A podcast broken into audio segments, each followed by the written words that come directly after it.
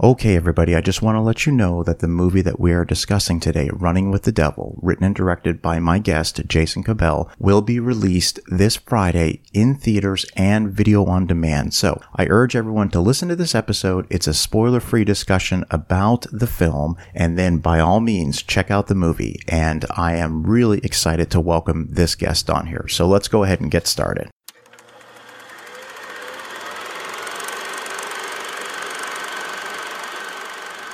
All right, ladies and gentlemen, welcome back to the Dana Buckler Show. My name is Dana, and I am privileged to be joined uh, all the way from Los Angeles, writer, director Jason Cabell. How are you today, sir? I'm good, Dana. Hey, thanks for having me on the show, man. I'm a big fan and I'm humbled and honored that uh, you had me on. Thank you. Thanks for being on. I'm really excited to talk to you. Uh, uh, just to bring the listeners a little bit up to speed, I got an opportunity to see an early preview of your latest movie, Running with the Devil. Mm-hmm. And mm-hmm. I really want to talk to you today about this film because I absolutely loved it. And I am excited to hear the story. I want to know where this all came from. I think the first question I want to ask you, Jason, is uh, could you tell the listeners just a little bit about yourself? Where did you grow up? Where do you currently live? You know, you know what type of business you're in right now. Sure, sure. Uh, well, I was born in Chicago, and I grew up in Denver, uh, Colorado, in the suburbs. I spent all my uh, summers in Chicago. Uh, you know, going to movies and Cubs games with my cousins, and uh, you know, I, I joined the Navy. Um, I went to college at a little school in Colorado for a while and I joined the Navy and uh, did spent my entire adult life in the Navy. And then uh, I got into filmmaking. I moved up from San Diego to LA and I've lived all over LA. Currently, I live in Los Feliz, which is a cool little neighborhood here uh, right by Griffith Park. And yeah. What did you do in the Navy? Uh, I was a SEAL. I was a Navy SEAL for uh, a little over 20 years.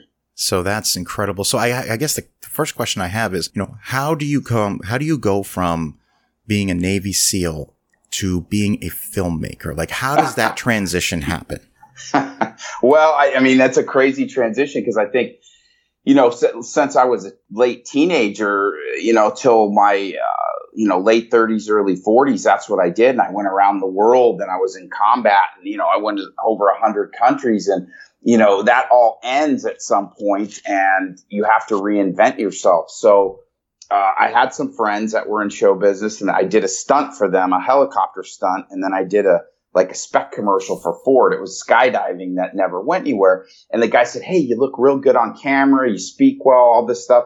He said, why don't you start taking some acting classes? And, uh, we, so I hosted three reality show pilots that never got picked up, but I kind of went, wow, this is interesting. It's, you know, it's something I think I could do. So I got into background work. I got somebody picked me up as a manager and an agent, and I was in like a background actor on like Modern Family, you know, that big wedding event. You you could see me standing next to some of the big actors in, in that, and you know, and then I got into some speaking roles and into SAG, and you know, I helped this guy produce a movie, and I started writing, and I figured I could do it, so I just kept staying on set and staying on set, and it just kind of snowballed from there.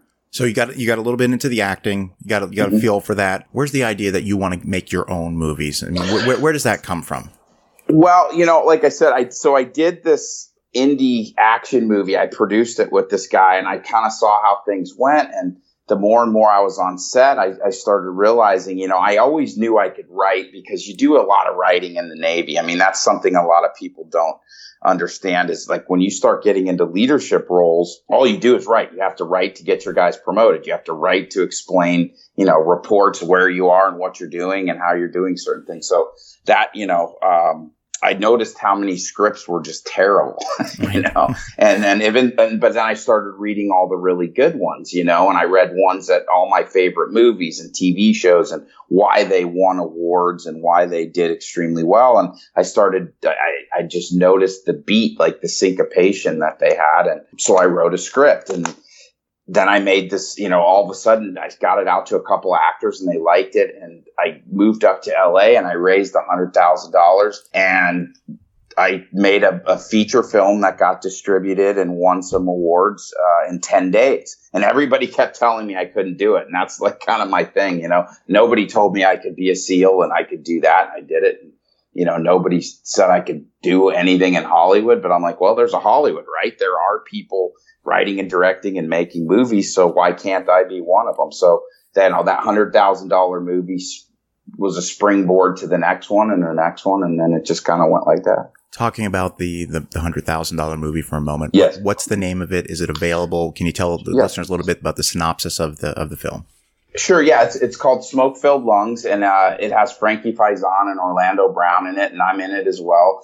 And uh, it's about a veteran who gets hooked on prescription drugs and starts selling them to like motorcycle gangs, and him and uh, his nephews getting in trouble at school, and they go on this road trip uh, to go see like the wise grandpa and kind of solve their problems and fix their lives. So um, yeah, it did pretty well, and it's still doing okay. What lessons did you learn from that first time making a movie?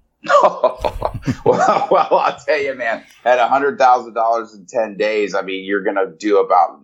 I co-directed it, I wrote it, I acted in it, and every other thing. I ran craft services. I, I was a boom mic operator, a gaffer. So, I mean, we had a very small crew, but I set out to do it, and we even fired the entire crew day two and replaced them, and we still filmed the movie in ten days. Yeah, it's a ninety, I think, ninety-four minute film. You know. So the movie comes out, it gets it gets released, it gets picked mm-hmm. up, it's distributed, it's still available. People can watch it today if they yeah, want yeah, to. I, yeah, iTunes, Amazon, those places. Yeah. So when that when the you know, for the lack of a better term, when the dust settles on that, you know, you've made the film, it's been distributed what are you doing? Like, what's happening with you? I mean, did you immediately jump into this next project that we're going to be talking about, or, or you, did you see other opportunities present themselves? I mean, what, what happens after you've successfully made this first hundred thousand dollar film? Well, you know, I the friend of mine that helped me uh, distribute the movie and got me the distribution deal. She makes a lot of TV movies and like Mar Vista movies for Sci-Fi Channel. So she said, "Hey, I've got a perfect project. Would you produce it with me?" So I wrote the beginning of it. I wrote, you know, and, and I brought a bunch of assets and I produced the movie with her. And that was, I think it was about $7 million TV movie for, and it was a great film. And, you know, it's doing okay. You can see it on Sci Fi Channel. And so she, you know, I did that with her. And in the meantime, I was shopping around the script for Running with the Devil. And, uh, when I finished that one, I was lucky enough to get Running with the Devil picked up for production. So let's talk about Running with the Devil. Okay. Okay. This is, this is a hundred percent through and throughout an original story that you came up with. Where does the inspiration for this story come from? Oh wow! Well, you know, I was being a SEAL. I was exposed to a lot of different stuff, and I did train and work with the DEA. And you listen to guys, and you know, everyone wants to tell the Escobar story, the El Chapo story, or the big kingpin story because it's fun and sexy and cool. But the reality is, we've spent trillions of dollars on the war on drugs and you can go to any high school in America and get cocaine if you want. And that's the truth. You can go to any party. So it's like, wait, we're doing all this stuff. We're catching El Chapo. Why is, what has it done to put a dent in the drugs? So I wanted to tell the story from the more or less the point of view of the cocaine from the plants in the, you know, jungles and fields in Colombia all the way to a party in Canada.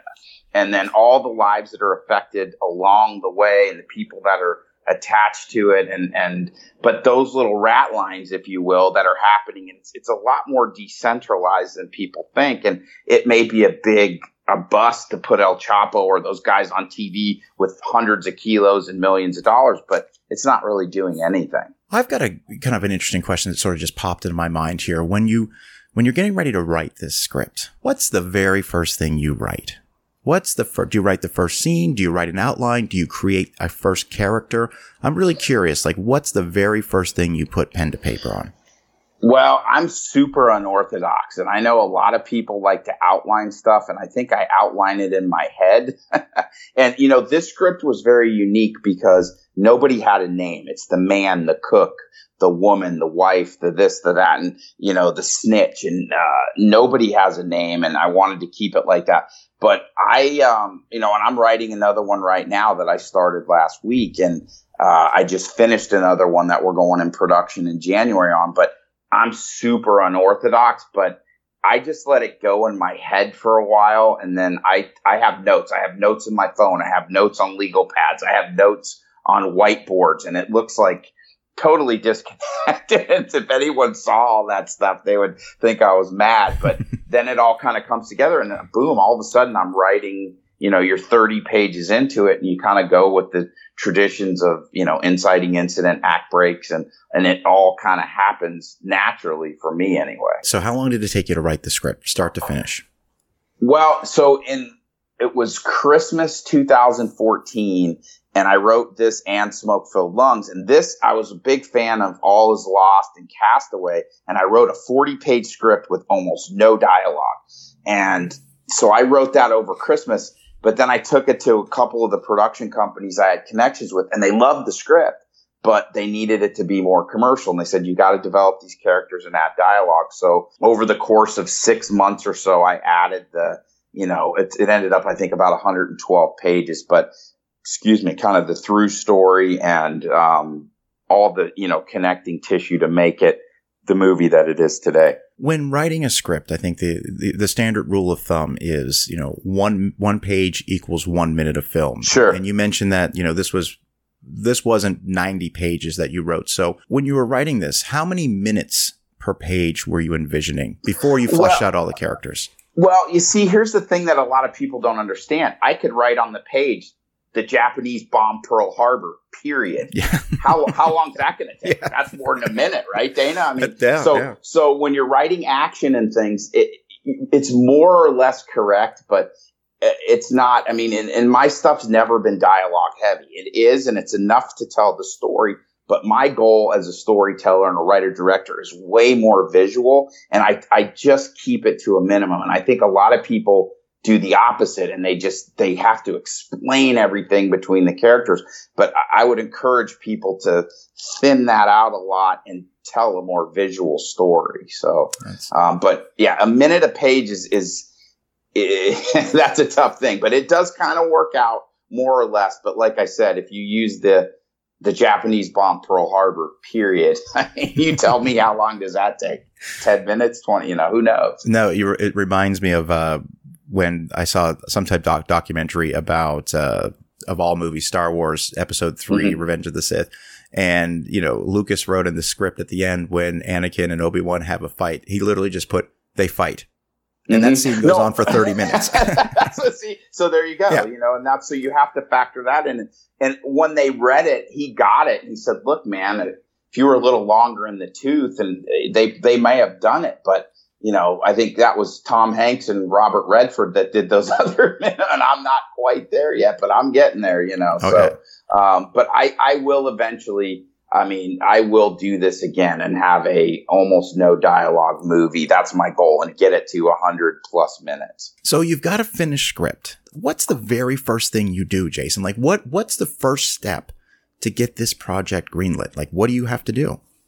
Well, I first thing I do is go have a couple beers or sure.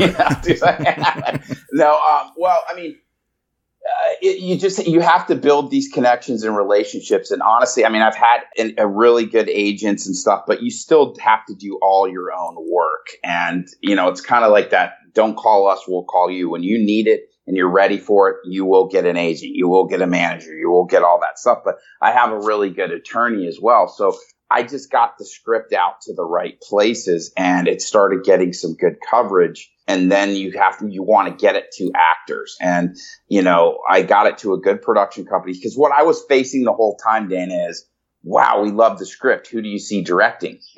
I see me directing. you know, so that got a lot. And they said, well, that's never going to happen. And you're, you know, as, as a filmmaker, you have to stand your ground. Now, do you want the movie made? But I, I really, this was my vision as a writer director. And I may have stalled it getting made for a year or so, but it got made and I, it got made with a amazing cast and uh, you know so that's another thing out there you have to stand your ground if you know how good your thing but your script has to be extremely good and it has you have to be getting the feedback from professionals, not just your mom and, you know, people that like you telling you how good it is, but industry professionals. And if you think you have something and you're capable, you know, and you are a writer director, you have to hold on to that vision. Let's talk about the cast for a moment. Let's talk about casting. Who's the first name to get attached? And, and does having that name attached bring on or open the door to more names getting attached? Like, how does that process work? Well, sure. Well, we sent out offers to all of them at the same time. And, you know, there were some no's and,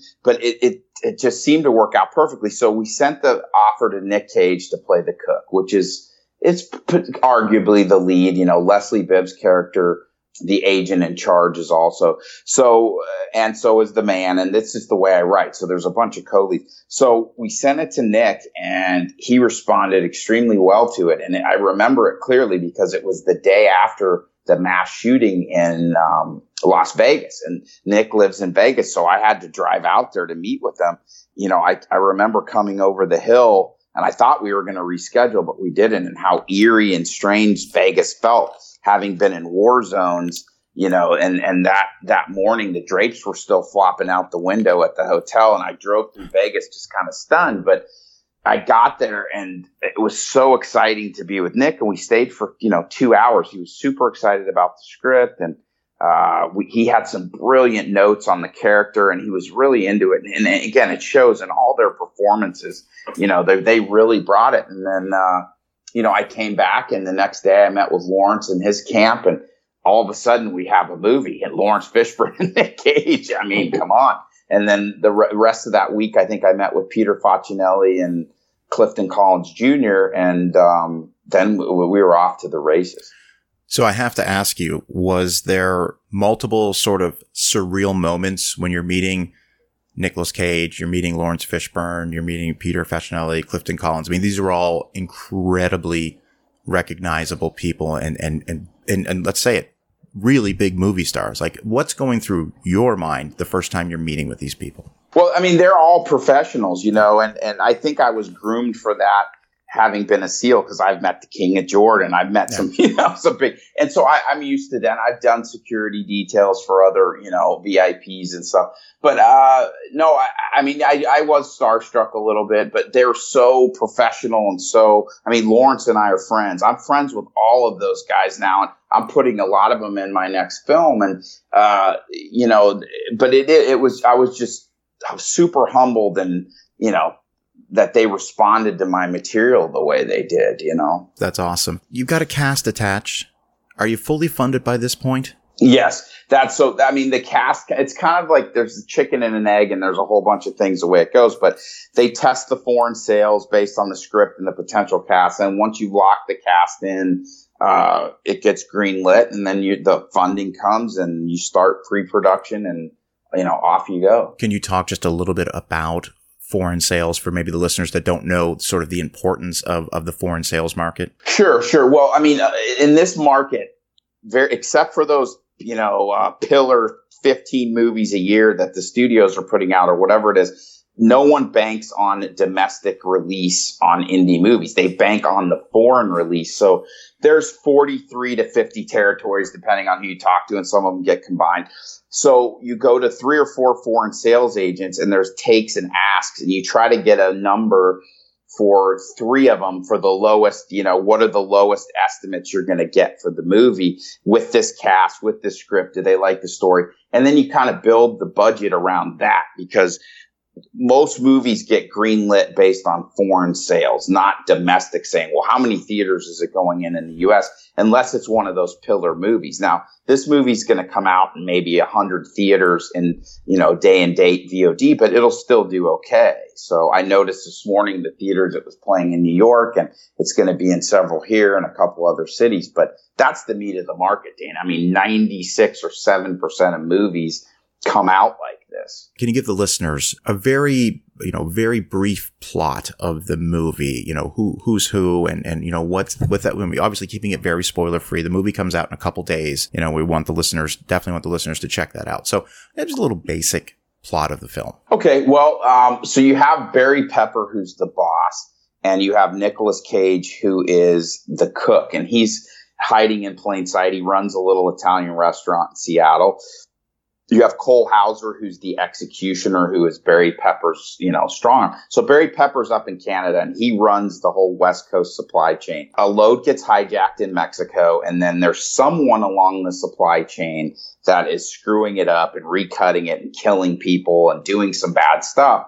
And so the boss says, Hey, you know, just like if you were selling anything, you know, you need, this is your territory. You go fix it. You fix the supply chain. So I, I kind of that was the whole moral of the story. These guys don't think they're doing anything wrong. This is like an insurance salesman or a, you know, a tire salesman or pick the commodity and something's wrong with the supply chain. So he goes all the way to the source, which is the, is, uh, the forests of Colombia and Clifton Collins and his wife, Natalia Reyes are, they're picking with their family and their kids are picking the cocoa leaves off the, off the uh, the plants in they're the first level of processing. And sadly enough, when that's the purest it's ever been, they're only making you know a thousand, twelve to fifteen hundred dollars a kilo.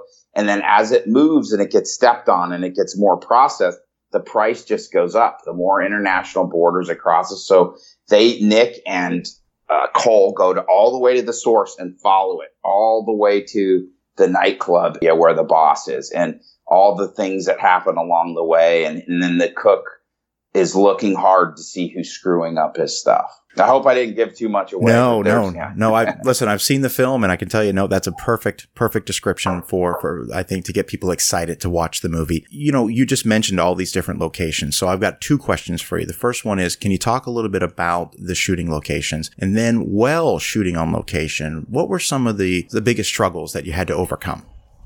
Well, sure. I mean, so we were in New Mexico, Arizona, and Colombia. And with this type of cast and the way I write, you know, when you get into the day out of days, it's not like, hey, I need this actor for 60 days, 30 days. I think the most we had an actor was like 18 days. And so you get into a puzzle though with all of their schedules and then going from New Mexico to Colombia and then to Arizona, you know, we went from, this was the high altitude movie too. Uh, I mean, we started in New Mexico at 5,000 feet and we shot a good portion of the movie at over 11,000 feet. And then we went to Bogota, which starts at 8,500 feet and we shot a good portion at way above that up in the hills, you know, 10, 12,000 feet. So, I mean, we were gasping for air and those, the, you know, the crew, they were tough, man, pushing those carts through the snow and rain and mud. And I mean, that's the, the logistics. And then the traffic in Bogota makes LA traffic look like Montana or something, you know,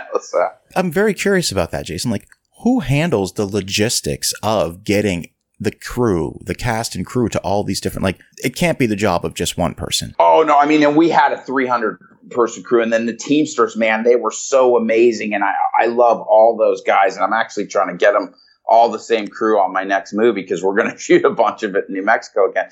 But that, I mean, it takes, it takes a village. Every single person has to know and do their job, and you all that mission planning uh, and weather and all that stuff. And same with the crews in Colombia. I mean, we came in right behind um, Peter Berg and, and Mile 22, and we got a lot of their same crew, so they were pretty seasoned and ready to go. And you know, uh, you can't make a movie with just the camera department and the actors, and they're, they're, it, those are super important, but everything else, those admin. And then, you know, I had a guy named Chris Wynn and Shay Barget, and we just flew around getting everything ready. And, you know, then all the production company in Colombia and the production, you know, in New Mexico. But you have to drive that logistic train because if trucks are showing up late or, you know, getting flat tires or things like that, um, you can delay things for hours and hours. We were up in the snow. We were in the mud. We were in the rain and they never missed it. They were always set up early. They always had, and you've got, you know, five degrees out. You got to get the trailers heated up and ready to go and everything's got to be ready for hair and makeup. And, you know, it's just, if it's not going right, it can be a snowball effect. But that's where I think also my experience uh, being in the Navy and the combat deployments I did helped with that task organization and the ability to, you know, to build departments with good, capable people. And then, you know, we all work together as a team. I mean, it was such a team effort. That's why funny to me as the writer director to be standing up and taking the credit for the job that 300 people did, you sure. know, 250 to 300 people. You know, when I was watching the movie, there's there's a certain level of authenticity to a lot of the scenes. And I'm wondering, I, I, I read about having on-set advisors. You're, you, you were a Navy SEAL. So you can bring uh, so much to the level of authenticity when it comes to the, the weapons that are being used, the way the troops are being utilized, the helicopter shots, everything. Like, did you bring, did, you didn't have an onset advisor. You were your own onset advisor. Is that a safe assumption to make? Well, 100%, uh, Dana. I was. And I mean, that my connections with the Colombian government got us the, we got a real Blackhawk helicopter for the day. And then, you know, I went to Arizona to work with all my good buddies at uh, Skydive Phoenix and they, you know, they, I flown with those guys and jumped with them all over the world. So they got, I mean, we had a guy jump an ARRI movie camera to film what we were doing. And there's no margin for error there. That's a gigantic camera. And there's not many people in the world that can do that. And so we have some really cool footage from a lot of that stuff. But I, you know, as far as the weapons handling, you're exactly right. And what I wanted to see as the director, I was my own tech advisor on the spot. Another two part question here. So, you know, what was the t- total number of days the, the, the shoot took? And are there any interesting, like really interesting stories that you can share? Uh, you know, something, something incredible that happened, something unforeseeable that happened. What really interesting happened while filming this movie? Okay, what was the first? I'm sorry, what was the first? First part. Of, of first part of that was how. What was the total number of days okay. to, to shoot? Gotcha. Okay, so it was uh it was thirty to thirty four days, give or take, with the you know sec some of the second unit stuff. So we moved really fast, and I mean every single day there was something that happened. I mean with this from the skydiving and uh, some of the airplane work, and then having that that helicopter and look the performances from Nick and Laurence. I mean uh, there every single day I was just amazed on set. There, I mean, I had Adam Goldberg and Nick and Laurence in a car together for an afternoon, and it was insane. And you know, some of the scenes with Laurence and Adam Goldberg and Leslie Bibb, and I mean, it, it, it's uh, you know, we were on a set, a big set in um, Colombia. It was the the checkpoint set, and I'm standing there with Nick and Cole Hauser and Peter Facinelli, and Peter goes, man, I, I, did Twilight movies and this is the biggest set I've ever seen. And I was like, wow, man. so we had those. I mean, this movie's big. There were some big set pieces. And I think, you know, we did the best we could with the budget we had and we made it look as big as possible. So, uh, you know, and then tromping through the mud with Clifton Collins all, all around Colombia, you know, up in the forest really close to where they really do make and process the, the cocaine. I mean, we set up a little farm like right over the hill from a, a pretty real one. So. Well, that's if that's the case, do you have to have a security detail when you're in Colombia? It's like someone to look out for the crew. Oh, for sure, and we did. But I got to tell you, I mean, New Mexico was pretty dangerous as well. I mean, you know, it's uh, Colombia wasn't bad at all. I mean, we stayed in a really nice area down there, and you, you always have security, and you, you, know you have to. But we had really good production security in both places. I, I want to just you you said you know you've got another project you're getting ready to get in, get into production in January, and you mentioned that you want to use as much of the same crew as as you have with this film. And I'm curious if you could talk just a little bit about, you know, who, who, who you brought on as cinematographer, editors, producers. I mean, uh, how does that process work? I mean, are you looking at a number of different people or is the first person you ask, you want, are you getting the first person you're asking for? Yeah. I mean, Corey Geryak and I, he was the DP and he's super great. And I mean, we just, we spent some time together, uh, yesterday, as a matter of fact, and he's a brilliant, uh, DP and he came very. So I have this scene. This there's a montage scene with Laurence in the movie with these working girls, and I explained it to him. And I had talked to a lot of DPs when I was interviewing him, and I said, "Hey, this is what it's in my head and how I want to do it." And they said, "Well, at this budget level, it's going to be hard." And then I sat. I had breakfast with Corey, and he said, "Hey, I'm over at Universal all afternoon doing some color." He said, "I'm going to do a camera test, and I'll send you."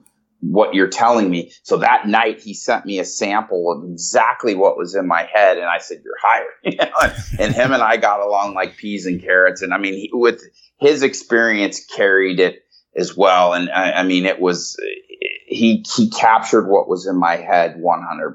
Awesome. So, That's yeah. awesome. You wrapped up production on the, on the shoot and it's time to get into post production. I- I'm wondering again, multiple questions I'm going to fire at you here real quick. You know, how long is post production? How involved are you on the editing side of things? And at some point, we have to talk about the music because, uh, as I've mentioned to a couple friends of mine, the movie opens up with one of the greatest, it, you know, music intro songs of all time by Lo Fidelity Allstars. So I know I just threw a lot of questions at you. So I'll, I'll, Yeah. I'll, I'll reel it back and just say, you know, how involved do you get in post production? and How long does that take?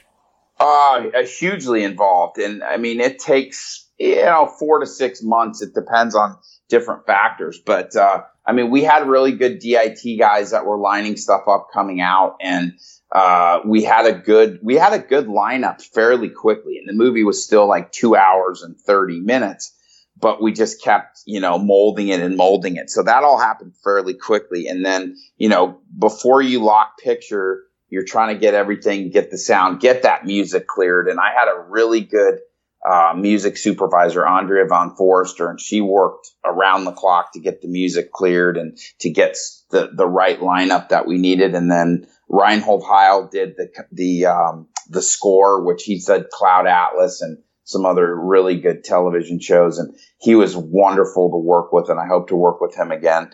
Um, so that's you know, I'm as far as be also being visual, but like you said, I also tell the story with music, and I'm already starting to clear songs for the next movie. So I just that's all I do is before I've even shot it, I have the scene in mind, and I'm trying to put music to it where it's appropriate.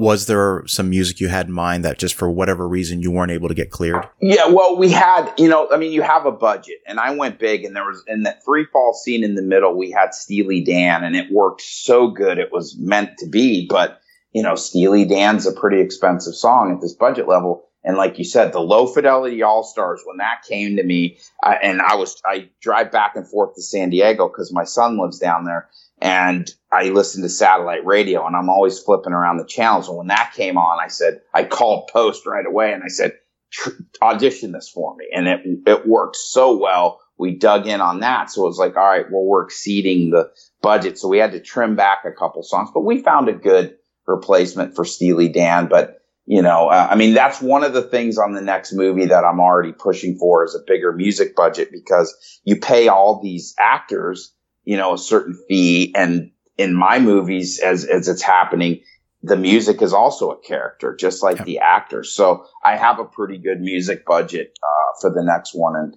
so, I mean, it's super important to me. And a lot of people have asked about the Van Halen song and why aren't you doing that? We uh, tried it.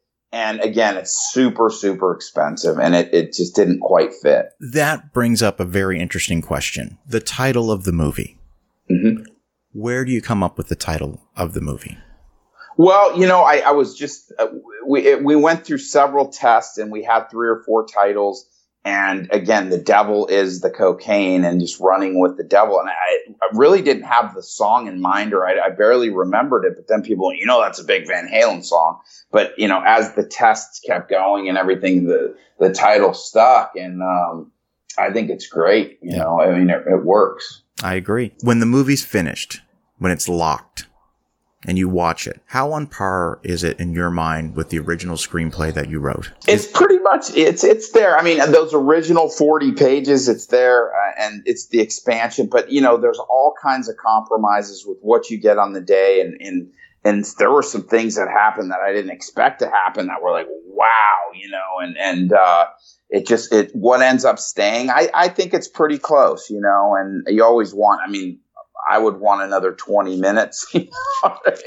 But I think it's about perfect. Yeah, it's pretty close to being perfect. Talk to me a little bit about distribution. Like I said, we're we're two days away from this movie hitting VOD and the theatrical release. How quickly after your locked picture are you in the distribution model? Well, you're in it. I mean, you're in it when you're finishing post. You're in it when you when as soon as the movie's green lit, you're in it. And we were sending back snippets, and then you know they went to Cannes. We finished like the first week of May, and we sent snippets to and, like a week later so that they could start selling it. But they started selling it in the fall. You know, as soon as we had the cast lock, they started selling it. Um, at AFM in November of 2017. And then they just hit that circuit Berlin and Toronto because besides all these festivals, they're also sales markets. So your foreign sales guys start selling the movie as soon as it's a go. And how involved are you in that? Like, how are you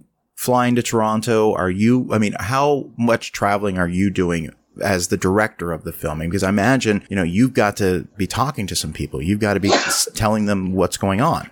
Sure. No, and I do. And I mean, I trust the sales guys and I, I did stuff at AFM. I didn't go to Toronto or any of the festivals because we were just so busy cutting the movie. You know, it, it, there, there is some give and take there. And, uh, like, just like now, I mean, we're promoting the movie because it's about to come out. So, but no, they handle a lot of that stuff unless it's, it's screening and competition, uh, or something like that. If it's sales screenings, then, you, you know, I did go to the AFM screening and what happens at these screenings, Dana, are that if you're a foreign sales rep, you're trying to watch 10, 12 movies a day. So you go in and sit down for 15, 20 minutes and go, okay, sounds good. The color's good. These actors are really in it. We'll buy it or we won't buy it next.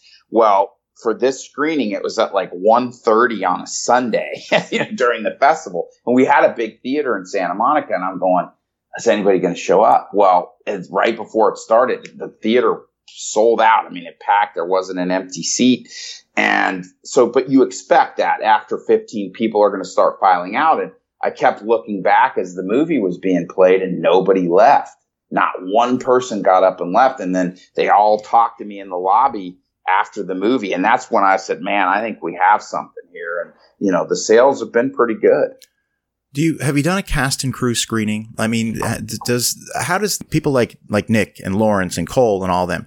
I mean, when do they get to see the film? Well, you know, privately, I have with a couple of them, uh, but on September 18th, I believe, which is the Wednesday before it comes out on Friday the 20th, we're having a screening at um, the WJ Theater in Beverly Hills, and that will be, you know, that's the red carpet though, and the hype and the celebrities. But that is mostly cast and crew and distribution and all that. And then, you know, so that's when the they'll everybody will get to see it. But privately, I've I've watched it with a few of them. So this is exciting. We are again just a couple days away from the release of this film, and I'm uh, again thrilled that you had an opportunity to talk to me a little bit about the movie. And I'm, I'm going to have you back, Jason, because I want to yes, know, sir. I, I definitely want to know more about you as, you know, I want to know what, you know, what, what makes you tick as far as the movies that inspired you. And, and we're going to have that conversation, but I do have a couple more questions before we wrap things up today. Yes, sir. You know, you've been hinting at, at this next project you've got. So the question is, you know, obviously the, the, question I had written down is what's next for you?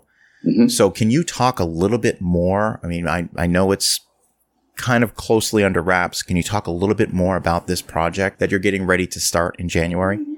Sure. I mean, the, the plot is under wraps, but the title is Opioid Nation. So, uh, we're going to film in China, Chicago, and New Mexico and uh, we started casting. We have a very good casting director, and she's working really hard on it. Um, Veronica Collins Rooney. So we're you know we're moving forward with all that stuff, and we haven't we don't have anybody officially attached yet, but we should in the next few weeks, and um, we're starting prep already. That's an interesting set of shooting locations you just mentioned. Like now, does that does that make like when you look at what you did with Running with the Devil with those shooting locations? Now you're I mean this is global you're doing with this next project? I mean, mm-hmm. is there, I, I, don't, you don't strike me as the type of person who gets anxious about uh, anything, but is there a certain level of, okay, this is a, this is even bigger as far as the endeavor you're about to get into? And is it, it, it must be exciting. Oh, 100% exciting. And it is way bigger and it, it is everything you just said glo- on a global scale and the stakes are going to be a lot higher for sure and the travel and logistics and everything else and we're considering changing venues right now from china to bangkok for various reasons. I mean because we were going to shoot in hong kong and we still might so but you have to consider those political climates and everything else where where you're going. So, but no, I'm super excited about this one and, and it is going to be on a much larger scale and we're going to have a theatrical release and it's going to be a good movie. Now, I just have one more question before we wrap this up. I've seen the movie twice now and I want to continue to, to stress to the listeners that I really love this film. I love the characters. Uh, without getting into any kind of spoilers, I have to ask you, is there more to this story to be told? Is there more? I mean, what, can you envision expanding upon this universe that you've created with Running with the Devil? Oh, sure. I mean, and we did film several endings and we've talked about it, but there are enough of the characters left open ended. And when you get there and see it, you know, that, that we could definitely do a sequel for sure. That's excellent. All right. Well, Jason, I'm again thrilled that you were able to take some time out of your incredibly busy schedule to talk to me about this film. Like I said, I'm very much looking forward to having you back on to, you know, get into even further details about this movie. So let's let's plan on doing a couple follow-up episodes. I would be uh, delighted if you could do that. My pleasure, Dana. Hey, thanks for having me, man. I'm a big fan of the show and uh, I'm looking forward to being back on again. I appreciate that. So if you want to follow the show on Twitter, it's at Dana Buckler Show. If you want to follow me on Twitter, it's at Dana Buckler. If you want to follow us on Instagram, it's at the Dana Buckler Show. And if you want to email the show with questions or comments, even if you have some questions to Jay for Jason, I'll be happy to pass them along. You can do so at the Dana Buckler Show at gmail.com. So Jason, thank you again. Thank you. And my name is Dana Buckler, and thank you so much for listening.